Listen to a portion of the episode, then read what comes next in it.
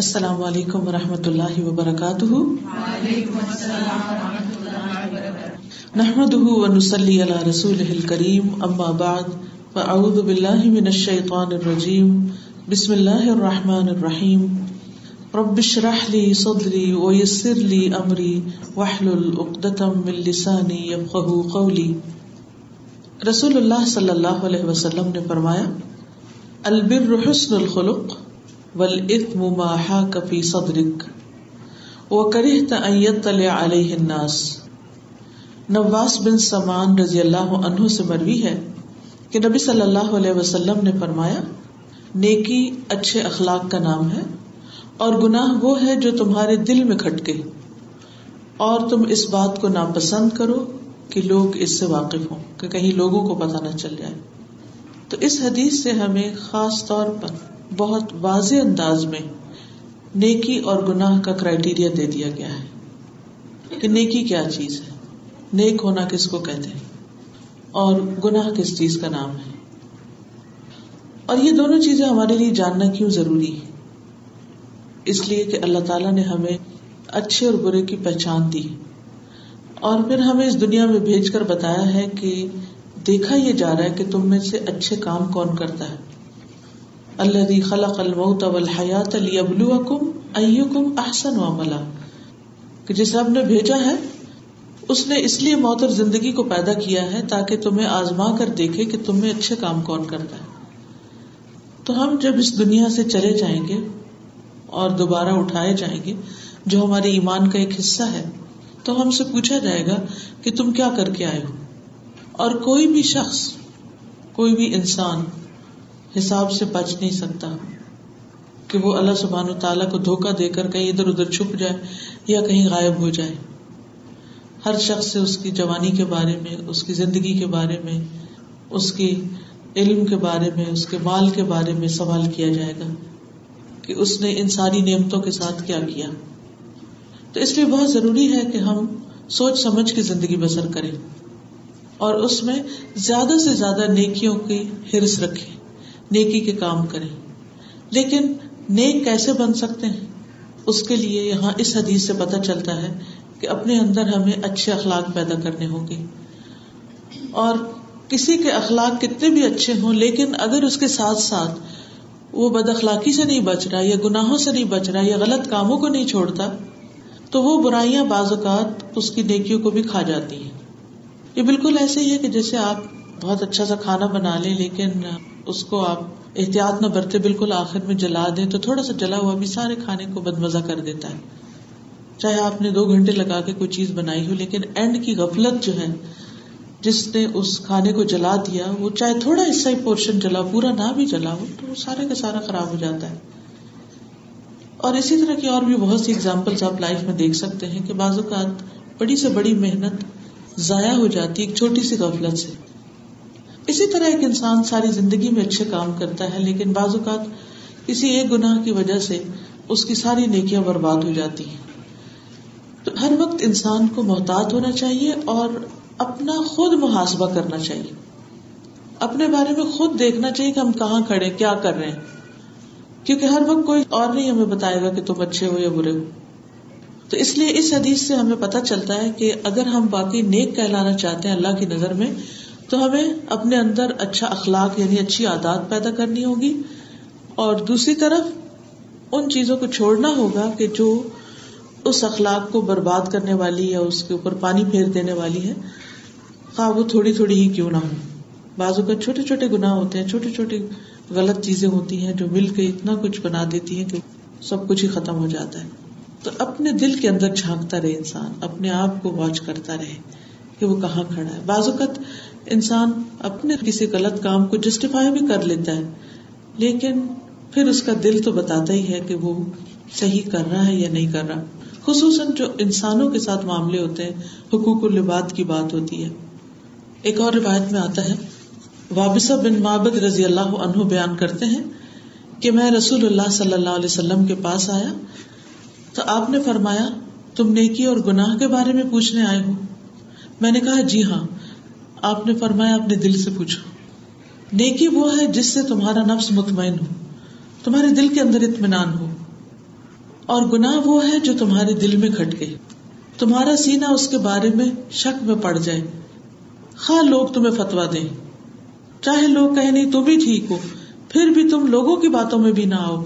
اپنے آپ سے پوچھو، اپنے دل سے پوچھو کیا واقعی ٹھیک ہو؟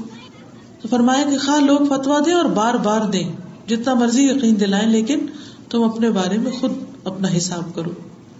اور ایک حقیقت یہ ہے کہ ہم سب اپنے آپ کو خود جتنے اچھی طرح جانتے ہیں، کوئی بھی نہیں جانتا۔ اگر ہم اپنے بارے میں کسی کو بتانے بھی لگے، میں ایسی ہوں ایسی ہوں، ایسی، تو ہو سکتا ہے کہ وہ ہمارے بارے میں وقتی طور پر یا چند باتیں سن کر ایک محدود سا امیج قائم کر لے۔ یا کسی سے ہمارے بارے میں سنے، تو اس کے بعد ہمارے بارے میں ایک امیج بنا لے۔ اچھا یا برا، کوئی بھی۔ لیکن آپ خود اپنے ساتھ ایک زندگی بسر کر رہے ہوتے ہیں۔ بچپن سے لے کے جوانی اور سو آن اپنے آپ کو خوب پہچان رہے ہوتے ہیں کہ آپ کیا ہیں۔ اور قرآن مجید بھی اس بارے میں فرماتا ہے بلل انسان و اللہ نفس ہی بصیرت ولو القام انسان اپنے آپ کو خوب دیکھتا ہے، خوب جانتا ہے۔ خواہ وہ کتنی معذرتیں پیش کرے، کتنی ایکسکیوز پیش کرے، لیکن اس کو پتا ہے کہ وہ کیا کر رہا ہے۔ تو سب سے پہلی چیز ہے حسن اخلاق۔ حسن اخلاق سے مراد ہے اچھی عادات اچھے طور طریقے جو اللہ سبحان و تعالیٰ کے ساتھ معاملہ کرتے ہوئے بھی ہوں اور بندوں کے ساتھ بھی۔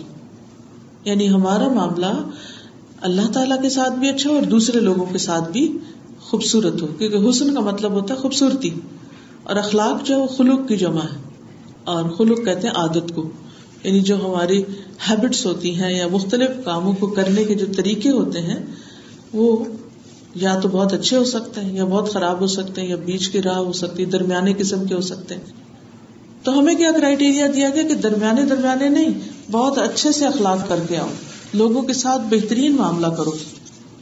اس کے لیے سب سے پہلے جیسے اللہ سبحان تعالیٰ کے ساتھ معاملہ کرنا ہے، تو پہلی چیز ہے اللہ کے رب ہونے پہ راضی ہونا، کہ وہ میرا رب ہے۔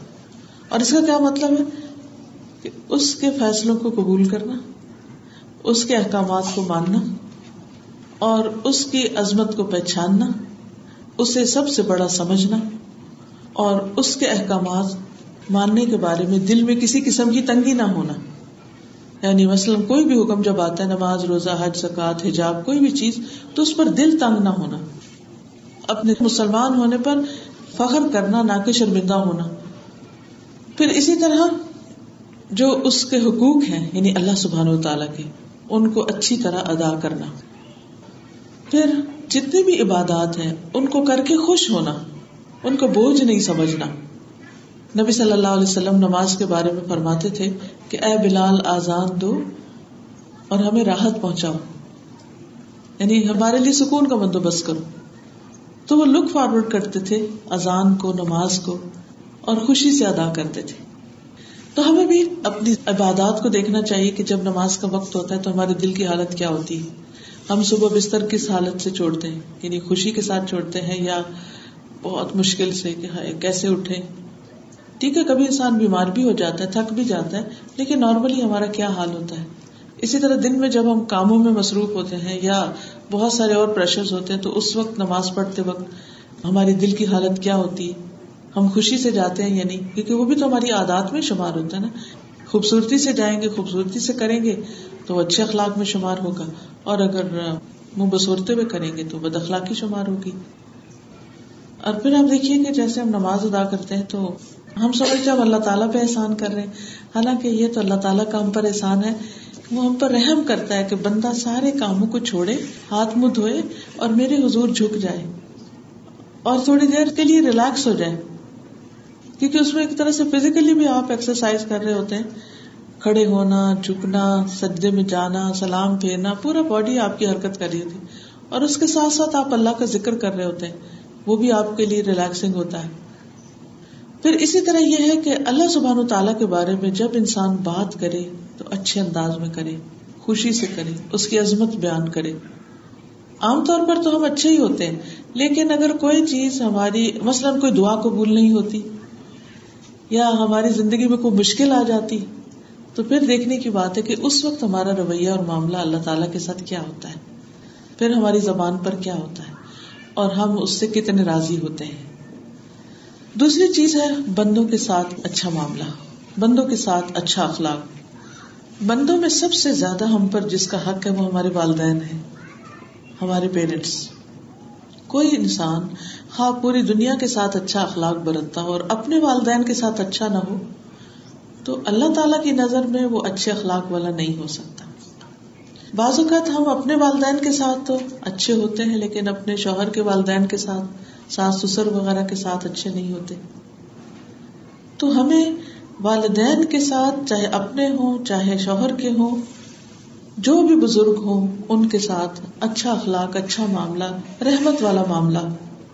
کیونکہ جب انسان کی عمر بڑی ہو جاتی ہے اور وہ اپنے بچوں کو اپنی ساری جوانی قربان کر کے پڑھا لکھا کے تکلیفیں اٹھا کے بڑا کرتا ہے، تو پھر اس کی قدرتی طور پر کچھ ایکسپیکٹیشن ہوتی ہیں اس سے کہ یہ ہمارا خیال کریں گے۔ اور بعض اوقات پیرنٹس کو کچھ نہیں چاہیے ہوتا بچوں سے، صرف ایک محبت بری نگاہ چاہیے ہوتی ہے یا پیار کا بول چاہیے ہوتا ہے، یا تھوڑی سی کیئر اور لو چاہیے ہوتا ہے۔ لیکن عموماً ہم اس میں بھی بخل کر جاتے ہیں۔ اس لیے اچھا اخلاق اس کا ہے جو اپنے والدین کے ساتھ اچھا ہے۔ عبداللہ بن مسعود کہتے ہیں، ایک شخص نے نبی صلی اللہ علیہ وسلم سے پوچھا، کون سا عمل سب سے اچھا ہے؟ آپ نے فرمایا، وقت پہ نماز پڑھنا اور والدین کے ساتھ نیکی کرنا، پھر اللہ کے راستے میں جہاد کرنا۔ یعنی پہلے اللہ سے معاملہ ٹھیک کرو، اپنے گھر میں رویہ اچھا کرو، اس کے بعد باہر آ کے کوئی اور کام کرو۔ پھر اسی طرح والدین کے دوستوں سے یعنی بڑے لوگوں میں جتنے بھی بزرگ ہیں، پیرنٹس کے جو فرینڈز ہیں رشتے دار ہیں، خاندان ہیں، ان کے ساتھ بھی حسن سلوک۔ ابن عمر سے روایت ہے کہ جب وہ مکہ کی طرف جاتے، تو اپنے گدھے کو آسانی کے لیے اپنے ساتھ رکھتے۔ جب اونٹ کی سواری سے تنگ آ جاتے، تو گدھے پہ بیٹھ جاتے۔ تھک جاتا ہے نا انسان، اگر آپ نے اونٹ کو کبھی چلتے ہوئے دیکھا ہو، تو اتنی اسموتھ رائڈ نہیں ہوتی۔ ہلا ہلا کے مارتا ہے وہ۔ مجھے یاد ہے ایک دفعہ کراچی میں ایسے شغل کے طور پر ہم لوگ اونٹ پہ بیٹھ کے اتنے تنگ آئے کہ بس ابھی اتار دو۔ کیونکہ عادت نہیں نا اس نے جھولے کھانے کی۔ تو میں یہی سوچنے لگی کہ جو لوگ اتنے اتنے دنوں تک اونٹ کا سواری کرتے ہیں جب وہ اترتے ہوں گے تو ان کا حال کیا ہوتا ہوگا؟ تو بہرحال عبداللہ بن عمر اپنے ساتھ ایک گدا بھی رکھتے تھے آلٹرنیٹ جب اوپر تھک جاتے تو گدے پہ بیٹھ جاتے اسٹریٹ ہو کے۔ تو اس کے اسٹیپس چھوٹے ہوتے ہیں، اس کی ذرا سواری اور طرح کی ہوتی۔ ہے اور اپنے سر پہ اور اماما باندھتے تھے یعنی پگڑی سے باندھتے تھے۔ تو ایک دن ابن عمر اسی گدے پہ سوار تھے کہ ان کے پاس سے ایک بدو گزرا۔ تو انہوں نے اس کو بلایا اور پوچھا، کیا تم فلاں بن فلاں کے بیٹے ہو؟ اس نے کہا ہاں اسی کا بیٹا ہوں۔ تو انہوں نے اپنا گدا اس کو دے دیا کہ اس پہ سوار ہو جاؤ۔ پھر اپنا اماما اتار کے اس کو دے دیا۔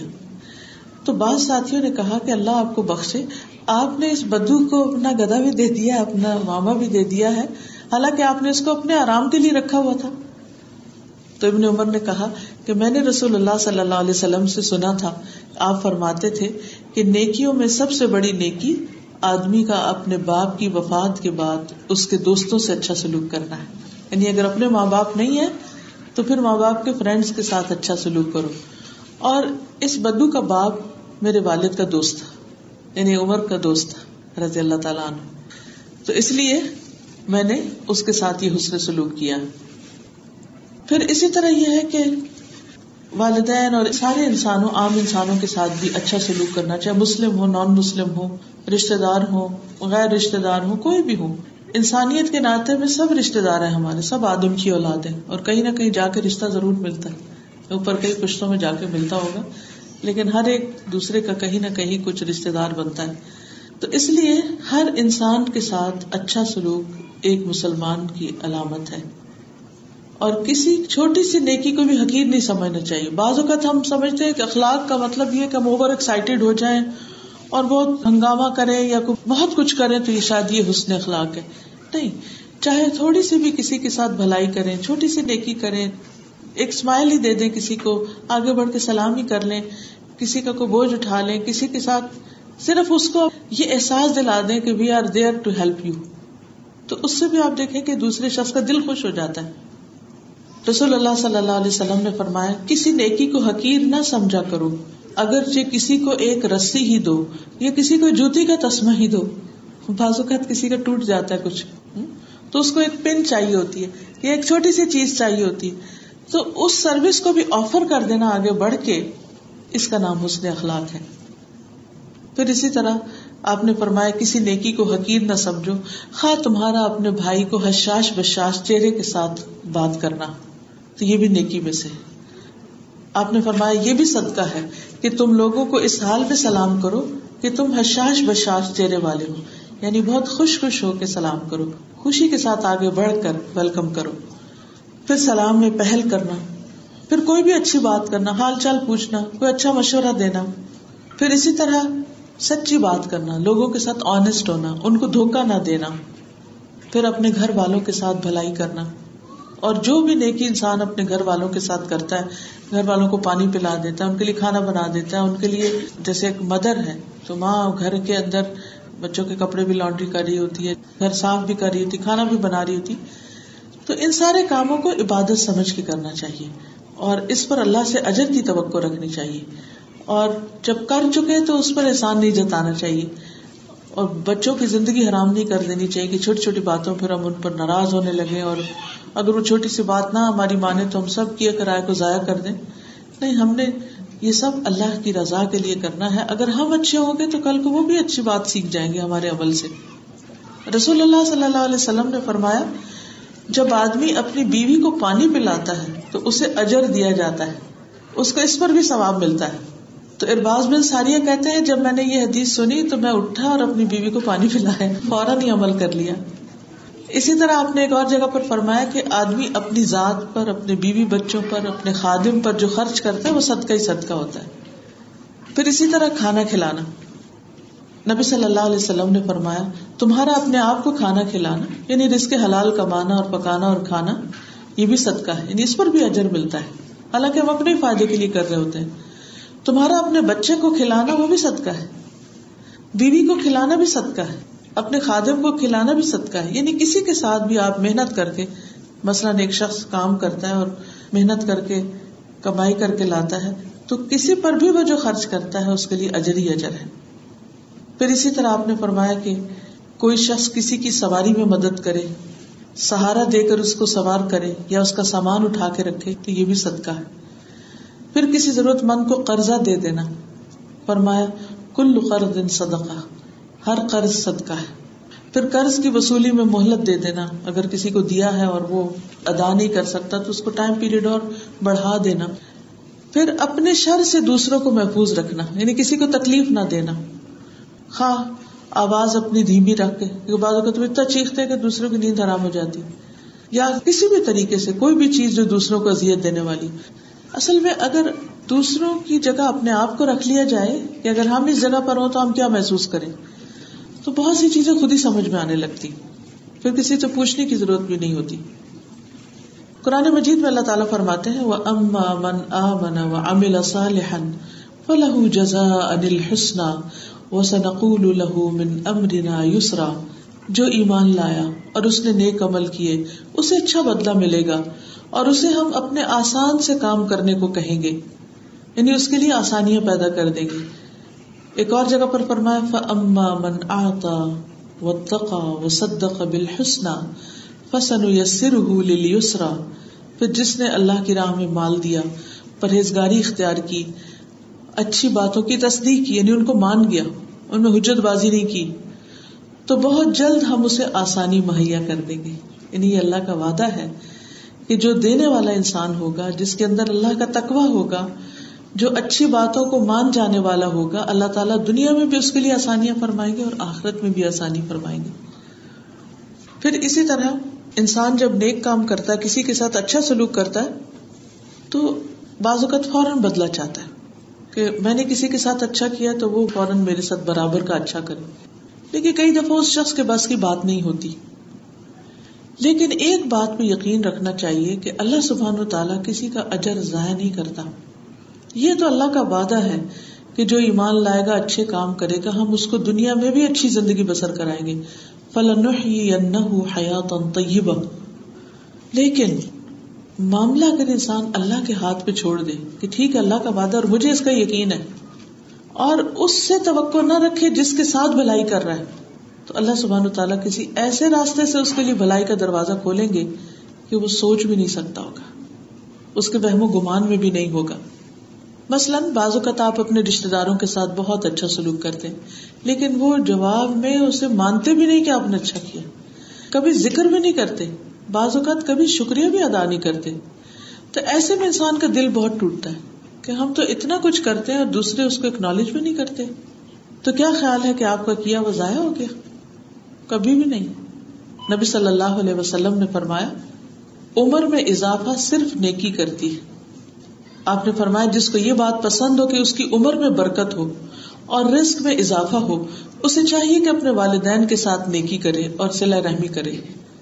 یعنی ماں باپ کے ساتھ خاص طور پر نیکی کرے اور رشتے داروں کے ساتھ اچھا سلوک کرے۔ تو اس سے اس کی عمر بھی بڑھے گی۔ عمر بڑھنے کے دو معنی بتائے جاتے ایک تو لٹرلی سالوں کا اضافہ اور دوسرے عمر میں برکت، کہ تھوڑی زندگی میں بھی انسان بہت کچھ کر جائے اور رسک میں بھی اضافہ رسک میں بھی برکت۔ بعض اوقات بہت کچھ ہوتا ہے لیکن انسان پریشان ہی رہتا ہے کہ کچھ نہیں ہے انجوائے نہیں کر سکتا۔ بعض اوقات تھوڑا بھی ہوتا ہے اس میں بھی بہت برکت ہوتی تو اصل چیز ہے برکت رسک اور عمر میں برکت۔ یہ دو چیزیں جو ہر ایک کی تمنا ہے کہ اس کے پاس ہو اس کے پاس مال بھی ہو اور اس کے پاس زندگی بھی لمبی ہو تاکہ وہ زیادہ دیر دنیا میں رہ سکے۔ اور اس کا نسخہ کیا ہے؟ کہ صرف اپنی ذات پہ فوکس کرنے کی بجائے ان کے ساتھ اچھا سلوک کرنا جو عموماً اچھا نہیں کرتے ہمارے ساتھ۔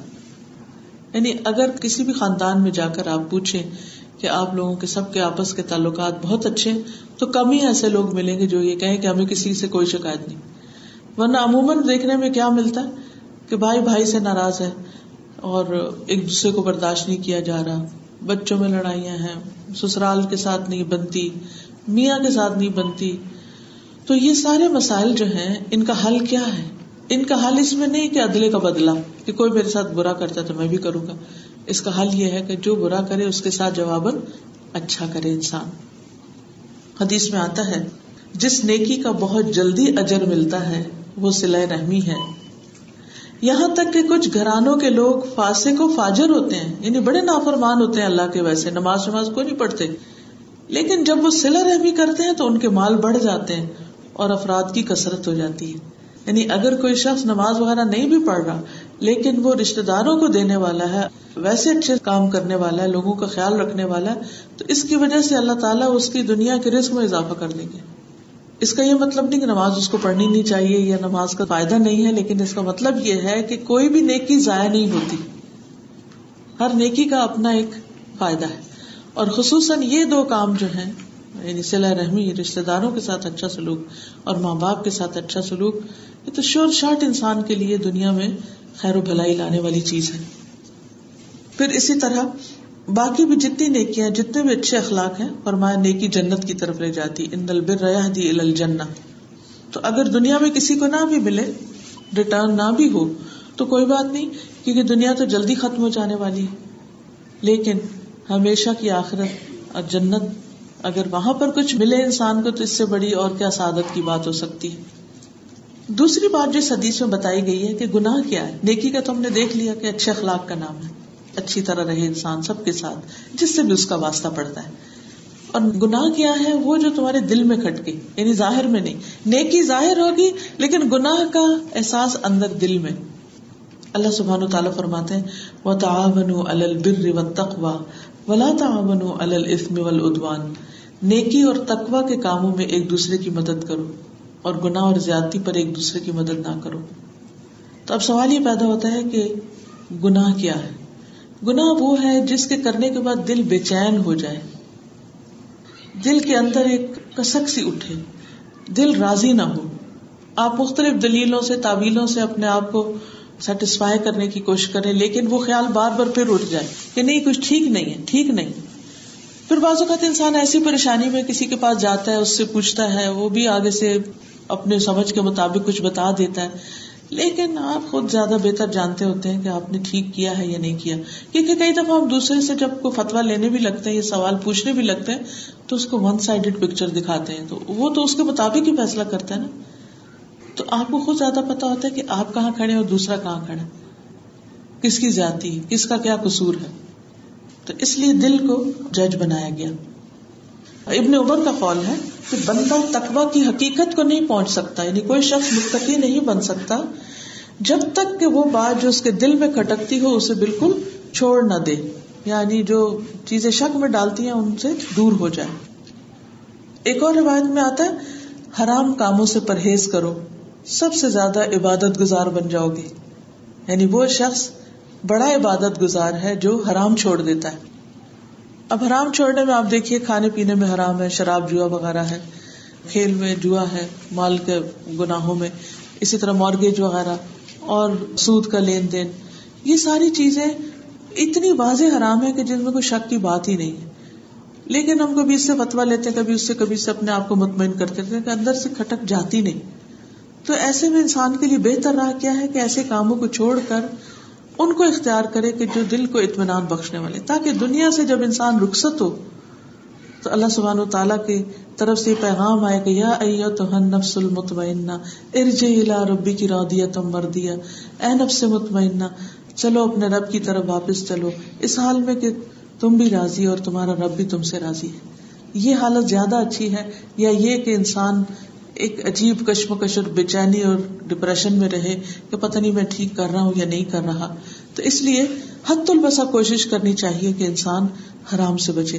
کیونکہ ایک طرف اگر نیکیاں کر رہا ہے، دوسری طرف حرام کام کر رہا ہے، تو کہیں ایسا نہ ہو کہ وہ حرام گن کی طرح چاٹتے چاٹتے چاٹتے نیکیاں بھی کھا جائیں۔ اسی طرح ایک اور کرائٹیریا یہ دیا گیا کہ جس چیز کو انسان پبلکلی کرنا پسند نہ کرے، اسے تنہائی میں بھی نہ کرے۔ یعنی وہ کام جو انسان کسی کے سامنے کرتے ہوئے شرماتا ہے، تو چھپ کے نہ کرے اس کو۔ تو السم ماہا کفی نفس کا یعنی گنا وہ جو دل میں کھٹکے اور اس بات کا ڈر ہو کہ لوگوں کو نہ پتا چل جائے۔ آپ دیکھیے کہ دن میں کتنی دفعہ ہم کہتے ہیں کہ ہائی لوگ کیا کہیں گے؟ چلے دن میں نہ صحیح، لیکن عام طور پر محاورہ ہوتا ہے، لوگ کیا کہیں گے؟ تو یہ جو جملہ ہے نا، لوگ کیا کہیں گے؟ یہ کوئی اچھا جملہ نہیں ہے۔ یہ انڈیکیٹ کرتا ہے کہ ہمیں اللہ سے زیادہ لوگوں کا ڈر ہے۔ تو جب ہمیں اللہ کا ڈر ہو جاتا ہے تو پھر لوگوں کا نہیں رہتا، کیونکہ پھر ہم ایسے کام نہیں کریں گے کہ جو لوگوں کے سامنے بھی شرمندگی اور رسوائی کا باعث بنے۔ پھر یہ گناہ کے اثرات، گناہوں کے نقصان، وہ کیا ہے جس طرح نیکی کا فائدہ ہے اور نیکی کا سب سے بڑا فائدہ کیا ہے؟ نیکی کا سب سے بڑا فائدہ یہ ہے کہ انسان کی عمر میں اضافہ ہوتا ہے، اللہ تعالیٰ کی رضا ملتی ہے، جنت کا راستہ ملتا ہے۔ اور اسی طرح نیکی کا فائدہ یہ ہے کہ انسان کے رسک میں برکت ہوتی ہے۔ تو اسی طرح گناہ کے بھی کچھ اثرات ہیں۔ یعنی اگر نیکی فائدہ دیتی تو گناہ نقصان دیتے ہیں۔ یہ بھی سمجھنے کی بات ہے۔ اس میں کچھ تو انسان کو پرسنلی نقصان ہوتے ہیں۔ یعنی کئی بیماریوں کی شکل میں۔ پھر انسانوں کے ساتھ تعلقات کے اندر بھی نقصان ہوتے ہیں۔ آپس کی محبت ختم ہو جاتی ہے۔ ابن عمر سے مروی ہے۔ نبی صلی اللہ علیہ وسلم فرمایا کرتے تھے، اس ذات کی قسم جس کے ہاتھ میں محمد صلی اللہ علیہ وسلم کی جان ہے۔ جو دو آدمی بھی آپس میں ایک دوسرے سے محبت کرتے ہوں اور ان دونوں کے درمیان جدائی ہو جائے، تو وہ یقیناً ان میں سے کسی ایک کے گناہ کی وجہ سے ہوگی۔ یعنی اللہ کی خاطر آپس میں دوستی ہے، محبت ہے، لیکن پھر وہ اچانک بالکل ہی ختم ہو جاتی۔ ہے تو ان میں سے کسی ایک کا کوئی ایسا گنا یا کوئی ایسی بات ہوتی ہے کہ جس کی وجہ سے ان کے اندر وہ تعلق ختم ہو جاتا ہے؟ حالانکہ جو تعلق اللہ کی خاطر ہوتا ہے، اس میں انسان کا فائدہ ہی فائدہ ہے۔ انسان نیکیوں میں آگے بڑھتا ہے، انسان کے ایمان میں اضافہ ہوتا ہے۔ پھر اسی طرح یہ ہے کہ چھوٹے چھوٹے گناہ مل کے انسان کو ہلاکت کی طرف لے جاتے ہیں۔ پھر قیامت کے دن ان کا بوجھ انسان کو خود ہی اٹھانا پڑے گا۔ قرآن مجید میں اللہ تعالیٰ فرماتے ولا تزر وازرة وزر اخرى وان تدع مثقلة الى حملها لا يحمل منه شيء، ولو كان ذا قربا اور کوئی بوجھ اٹھانے والا دوسروں کے گناہوں کا بوجھ نہیں اٹھائے گا۔ اور اگر بوجھ سے لدا ہوا کسی دوسرے کو بلائے گا کہ آؤ میرے گناہ اٹھاؤ، تو وہ اس کا کچھ بھی نہیں اٹھائے گا۔ خواہ اس کا قریبی رشتے داری کیوں نہ امیجن کہ آپ نے اپنے سر کے اوپر ایک بہت ہیوج قسم کا کوئی ٹوکرا اٹھایا ہوا ہے یا کوئی باکس اٹھایا ہوا ہے اور آپ بمشکل چل پا رہے ہیں اور آپ جس کو بھی بلاتے کہ ادھر میری مدد کرو، تو کوئی بھی اٹھانے کو تیار نہیں۔ اور اکیلے ہی آپ کو وہ سفر کرنا ہے۔ ہو سکتا ہے آپ میں سے کسی نے پیدل حج کیا ہو یا کوئی ایسا سفر پیدل کیا ہو کہ آپ نے سامان بھی اٹھا رکھا ہو۔ تو اس وقت وہ سامان اٹھانا اتنا اذیت کا باعث ہوتا ہے کہ انسان کہتے اسے پھینک ہی دو، اور لے لیں گے کہیں سے، اس کو پھینکتے قیامت کے دن انسان کے گناہ اس کے لیے بوجھ بن جائیں گے۔ اور حشر کا میدان کتنا بڑا اور کتنا طویل ہے کہ انسان اپنے اوپر کے ان گناہوں کو جو شرمندگی کا باعث بھی ہوں گے۔ کہ گندی چیزیں اٹھائی ہوئی ہوں گی نا۔ تو اٹھا کے پھینکنا چاہے گا، یا اٹھا کے کسی کو دینا چاہے گا، کوئی بھی نہیں اٹھائے گا۔ لا تزر وازرتن وزرا اخرى دنیا میں کیا ہوتا ہے؟ مثلاً آپ سفر کر رہے ہیں، تو عموماً ہم ایشینس کو سامان کا بڑا مسئلہ رہتا ہے۔ ہمیشہ بیگیج جو ہے نا وہ اوور ہی جاتا ہے۔ اچھا تو عموماً کئی دفعہ ایسا بھی ہوتا ہے نا کہ آپ کے ساتھ کوئی اور جا رہا ہوتا ہے، جس کے پاس اتنا سامان نہیں ہوتا، تو وہ کیا کہتا ہے آپ کو؟ کچھ مجھے دے دو، میں اپنے بیگ میں رکھ لیتی ہوں۔ بعض اگر بہن بھائی جا رہے ہوتے ہیں، یا کوئی اور اس طرح فرینڈ ساتھ جا رہے ہوتے ہیں۔ تو مربت میں یا محبت میں یا کسی بھی طرح دوسرے کے لیے آسانی کرتے ہوئے دوسرے کا بوجھ اٹھا لیتے ہیں، خود ہی آفر کر دیتے ہیں۔ یا پھر انسان دوسرے کہتے پلیز تم اٹھا لو۔ لیکن وہاں تو کوئی دوست، کوئی رشتے دار، کوئی بھی کام نہیں آئے گا۔ قطن نہیں اٹھائے گا۔ پھر یہ ہے کہ قیامت کے دن گناہوں کے مطابق انسان کا پسینہ نکلے گا۔ رسول اللہ صلی اللہ علیہ وسلم نے فرمایا، قیامت کے دن سورج صرف ایک میل کی مسافت کے برابر آ جائے گا۔ اس کی گرمی میں اتنا اضافہ ہو جائے گا کہ دماغ ہانڈیوں کی طرح ابلنے لگیں گے۔ اللہ۔ اللہ ہمیں اس دن کے اس مشکل سے بچائے۔ اب دیکھیے، تھوڑی سی دھوپ نکلتی ہے اور ذرا لمبی دیر کے لیے نکلے تو ہم گھبرا اٹھتے ہیں کہ ہاں بڑی گرمی ہو گئی ہے، اب کدھر جائیں۔ اور وہاں کیا ہوگا کہ بالکل قریب آ جائے گا۔ اور تمام لوگ اپنے اپنے گناہوں کے اعتبار سے پسینے میں ڈوبے ہوئے ہوں گے۔ چنانچہ کسی کا پسینہ اس کے ٹخنوں تک ہوگا، کسی کا پنڈلی تک، کسی کا جسم کے درمیانے حصے تک، اور کسی کا منہ میں پسینے کی لگام ہوگی۔ تو آپ سوچیے کہ اس وقت انسان کا حال کیا ہوگا۔ تو گناہ چاہے معاف بھی کر دیے جائیں، مگر جب تک حساب نہیں ہوتا تو سر پہ اٹھانے نا۔ تو ایسی چیزیں ہم کیوں کٹھی کریں؟ تو اول تو یہ کہ کرے نا۔ لیکن چونکہ انسان ہے بھولتے تو رہیں گے، ہم سب سے بھول ہوگی۔ تو اس لیے اگر بھول جائیں تو پھر کیا کریں؟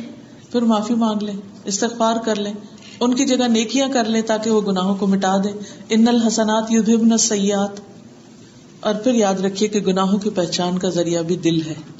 بہت سی چیزیں حلال بھی واضح ہوتی ہیں، حرام بھی واضح ہوتی ہیں، لیکن کچھ امور ایسے ہوتے ہیں کہ جو نہیں پتا چلتے کہ ادھر جائیں کہ ادھر جائیں، یہ کریں کہ وہ کریں۔ ففٹی ففٹی میں ہوتے ہیں۔ تو پھر ہمیں اپنے دل کے مفتی سے پوچھنا چاہیے کہ اب کیا کرنا ہے۔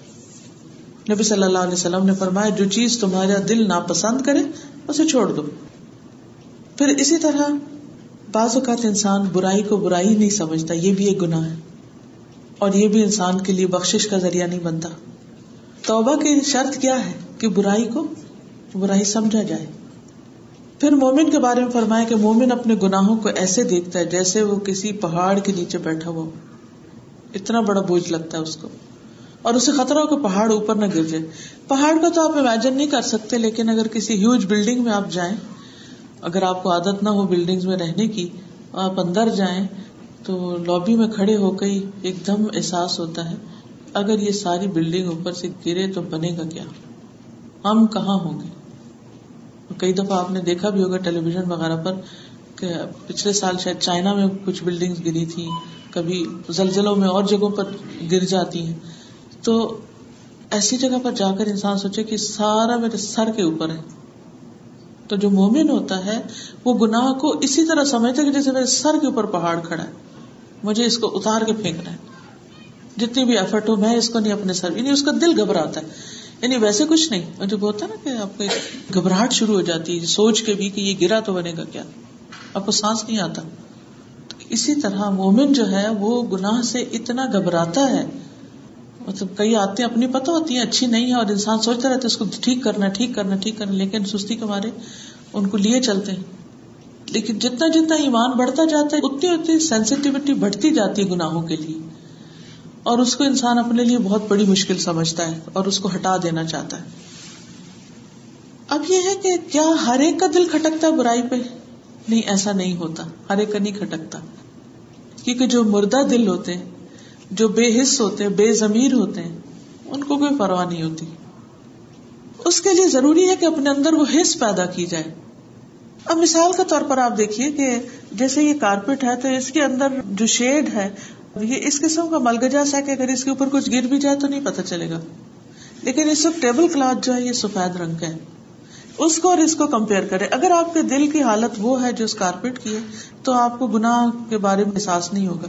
اور اگر آپ کا دل سفید ہے، روشن ہے، تو چھوٹا سا ذرا بھی آپ کو نظر آئے گا، تو آپ کا دل پریشان ہوگا۔ اسی لیے آپ دیکھیں کہ جو چھوٹے بچے ہوتے ہیں نا، وہ گناہ نہیں کرتے نا، تو وہ بہت سینسیٹیو ہوتے ہیں۔ اجنبی لوگوں سے گھبرائیں گے، جو اس قسم کے غلط کام کرنے والے لوگ ہیں، ان کے پاس نہیں جائیں گے۔ تو یہ قدرتی طور پر ایک پہچان ہوتی ہے ان کے اندر۔ تو جس دل کے اندر بھی تکوا ہے، جس دل کے اندر خدا کا خوف ہے، اس دل کو یہ محسوس ہوتا ہے کہ گناہ کتنی بری چیز ہے اور برائی اس کو کھٹک جاتی۔ دل کو روشن کرنے کے لیے، صاف کرنے کے لیے کیا کرنا چاہیے؟ اللہ پر مضبوط ایمان ہونا چاہیے۔ قلبہ جو اللہ پر ایمان لائے گا، اللہ تعالیٰ اس کے دل کو ہدایت دے دے گا۔ اس کو راہ دکھا دے گا، اس کے دل کے اندر ایک میزان پیدا کر دے گا۔ دوسرے قرآن مجید کی تلاوت اور غور و فکر کرنا۔ اللہ تعالیٰ فرماتے یا الناس قد جاءتکم موعظۃ من ربکم وہ شفا معافی صدور لوگوں، تمہارے پاس تمہارے رب کی طرف سے نصیحت آ چکی۔ یہ دلوں کے امراض کی شفا اور مومنوں کے لیے ہدایت اور رحمت ہے۔ تو دل بیمار ہوتے ہیں جب تو ان کو نہیں پتا چلتا۔ مثلاً آپ بیمار ہوتے ہیں، آپ کی زبان کڑوی ہوتی ہے، تو فوڈ کا جو ذائقہ ہوتا ہے نا، وہ نہیں پتا چلتا۔ آپ ٹیسٹ ہی نہیں کر پاتے۔ لیکن جب آپ صحت مند ہوتے ہیں، تو آپ کو سب پتا چلتا ہے، نمک زیادہ یا کم ہے کیا پکا ہوا، کیا نہیں۔ اسی طرح جب دل صاف ہوگا، دل صحت مند ہوگا، دل میں شفا ہوگی، تو سب پتا چلے گا اچھا کیا اور برا کیا۔ اور اس کے لیے قرآن کی تلاوت، قرآن کے ساتھ مضبوط تعلق۔ آپ یقین کیجیے کہ اگر آپ کا قرآن کے ساتھ تعلق نہیں، تو دل کو شفا مل ہی نہیں سکتی۔ ہونے کے بعد اگر کم ہو جائے یا نہ رہے، دل پھر بیمار ہو جاتا ہے۔ اس کے اندر ڈیفیشنسی ہو جاتی ہے۔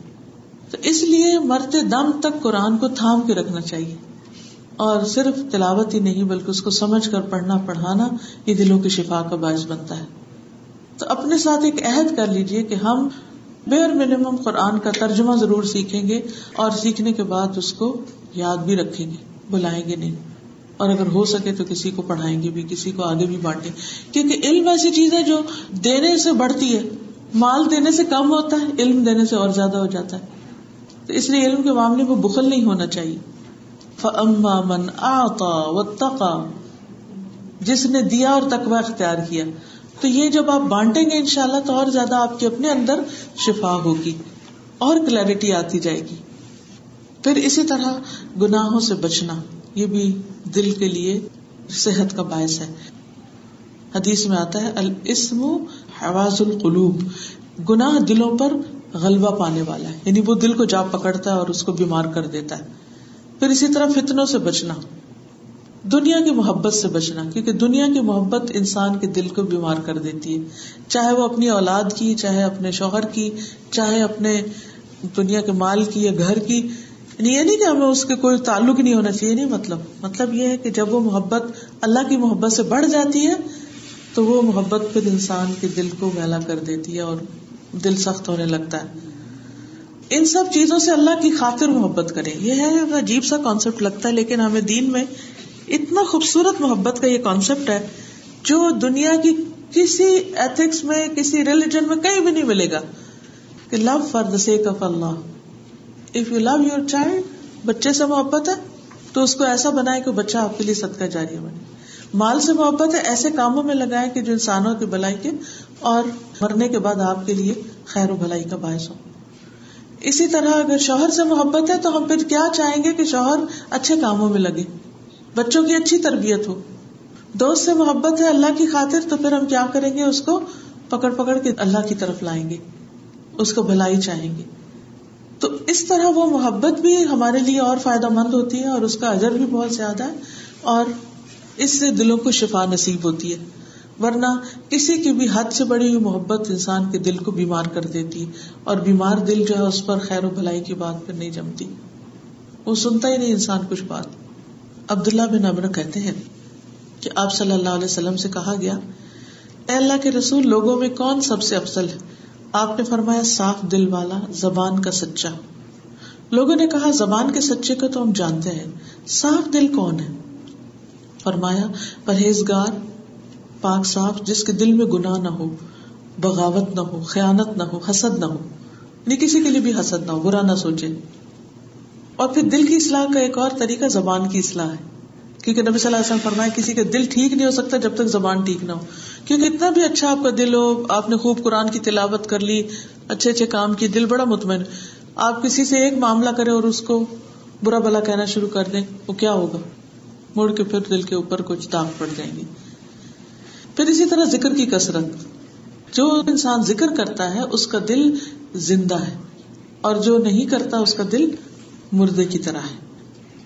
پھر کثرت سے استغفار۔ نبی صلی اللہ علیہ وسلم نے فرمایا، میرے دل پر بھی داغ آ جاتا ہے۔ اسی وجہ سے میں ایک دن میں سو سے زیادہ بار استغفار کرتا ہوں۔ تو دلوں کو دھونے اور چمکانے کا بہترین ذریعہ استغفار ہے۔ پھر دل کی سلامتی کے لیے دعائیں کرنا۔ اللہ جال فی قلبی نورا۔ اللہ میرے دل میں نور ڈال دے۔ اللہ مہد قلبی وسد لسانی وسل السخیمت قلبی۔ اللہ، میرے دل کو رہنمائی عطا کر۔ میری زبان کو درستگی عطا فرما اور میرے دل کے کینے کو دور کر دے۔ پھر اسی طرح اللہ انی اسلک ثبات الامر والعظیمت علی الرشد و اسلک موجبات رحمتک و ازائم مغفرتک و اسلک شکر نعمتک و حسن عبادتک۔ و اسلک قلبا سلیما و صادقا و اسلک من خیر ما تعلم و اعوذ بک من شر ما تعلم و لما تعلم انك انت علام الغیوب اے اللہ، میں تجھ سے دین میں ثابت قدمی اور ہدایت میں پختگی کا سوال کرتا ہوں۔ اور میں تجھ سے تیری رحمت کو واجب کرنے والے اور تیری مغفرت کو لازم کرنے والے امور کا سوال کرتا ہوں۔ میں تجھ سے تیری نعمتوں کا شکر ادا کرنے اور اچھے انداز میں عبادت کرنے کا سوال کرتا ہوں۔ میں تجھ سے قلب سلیم اور سچی زبان کا سوال کرتا ہوں۔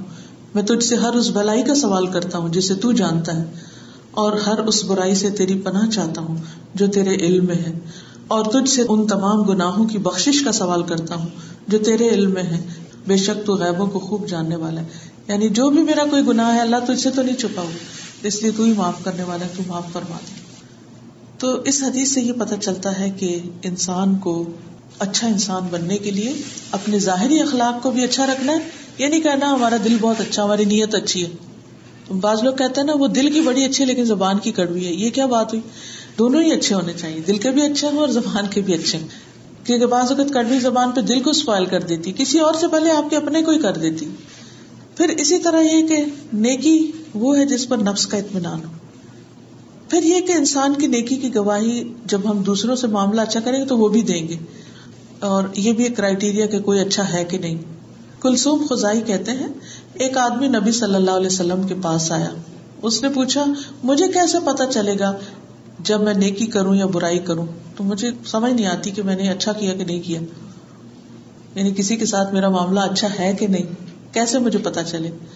تو آپ نے فرمایا، جب تم سنو کہ تمہارے ہمسائے تمہیں اچھا کہیں کہ تم نے اچھا کیا، تمہارے کلیگس تمہارے ساتھی، تو تم نے اچھا کیا۔ اور جب تم سنو کہ وہ کہیں کہ تم نے برا کام کیا، تو تم نے برا کیا۔ یعنی اپنے دل کے بعد لوگوں کی گواہی بھی کاؤنٹ کرتی ہے کہ وہ کیا کہتے ہیں۔ تو مختصراً خلاصہ حدیث کا یہ ہے کہ ایک تو یہ بات پتہ چلتی کہ نبی صلی اللہ علیہ وسلم صرف چند لفظوں میں اتنی بڑی بات سمجھا دیتے تھے کہ کسی دوسرے انسان کے بس میں اس طرح نہیں۔ ہم دن بھر بیٹھے رہے، ان کی اس بات کو سمجھنے میں ڈسکشن کرتے رہے کرتے رہے۔ لیکن جوام الکلم آپ کو دیے گئے، جہاں میں کمپریہنسو بات، چھوٹی سی بات جس میں مانی کا خزانہ بھرا ہوتا ہے۔ پھر آپ دیکھیے کہ نبی صلی اللہ علیہ وسلم نے کس طرح ایسا ایک معیار ہر ایک کو دے دیا کہ وہ سیلف سفیشینٹ ہو جائے۔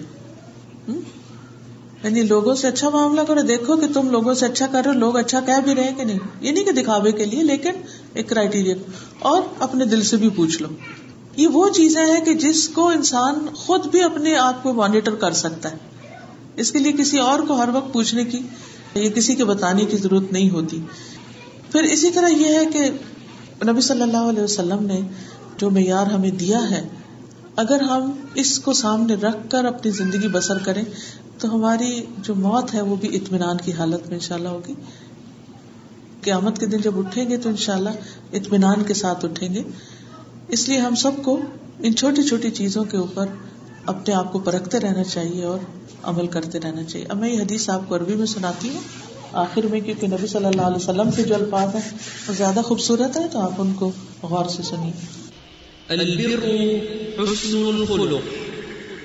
عن النواس بن سمعان رضي الله عنه عن النبي صلى الله عليه وسلم قال،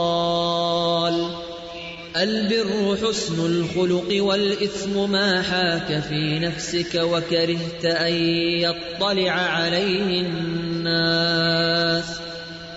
وعن وابضة بن معبد رضي الله عنه قال، أتيت رسول الله صلى الله عليه وسلم فقال، جئت تسأل عن البر.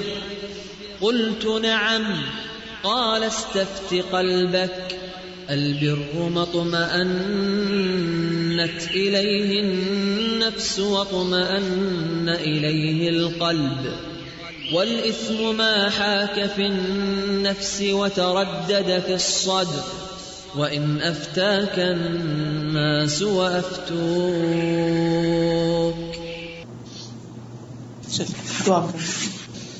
سبحان اللہ والحمد للہ ولا الہ الا اللہ واللہ اکبر ولا حول ولا قوة الا باللہ العلی العظیم اللہم صلی علی محمد وعلى آل محمد كما صلیت علی ابراہیم وعلى آل ابراہیم انکا حمید مجید اللہم بارک علی محمد وعلى آل محمد كما بارکت علی ابراہیم وعلى آل إبراهيم إنك حميد مجيد.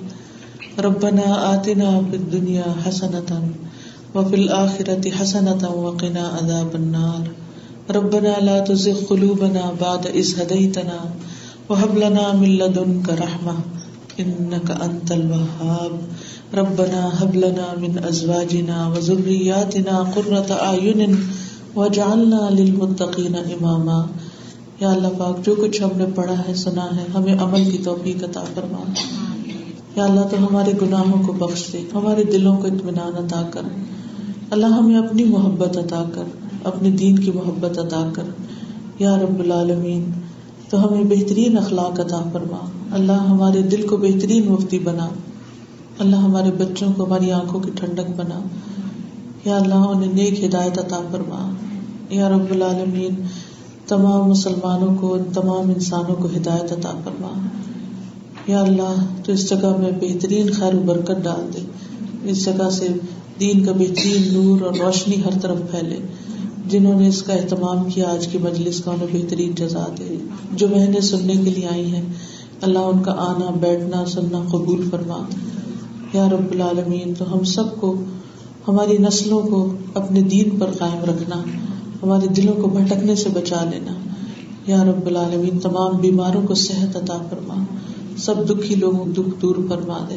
سب کی پریشانیاں دور فرما۔ اللہ ہمارے گھروں میں سکون اور خوشیاں پیدا فرما۔ رب ہما کما رب بیانی صغیرہ اللہ ہمارے والدین پر اپنی رحمت فرما۔ جو دنیا سے جا چکے ہیں ان کی بخشش فرما۔ لا الہ الا اللہ وحدہ لا شریک لہ۔ لہ الملک و لہ الحمد وهو على كل شيء قدير لا حول ولا قوة إلا بالله لا إله إلا الله لا نعبد إلا إياه له النعمة وله الفضل وله الثناء الحسن. لا إله إلا الله. مخلصين له الدين. ولو كره الكافرون. لا حول ولا قوة إلا بالله العلي العظيم. ربنا تقبل منا انك انت السميع العليم. وتب علينا انك انت التواب الرحيم. وصلى الله تعالى على خير خلقه محمد وعلى اله واصحابه واهل بيته اجمعين برحمتك يا ارحم الراحمين الهي امين سبحانك اللهم وبحمدك اشهد ان لا اله الا انت استغفرك واتوب اليك السلام عليكم ورحمه الله وبركاته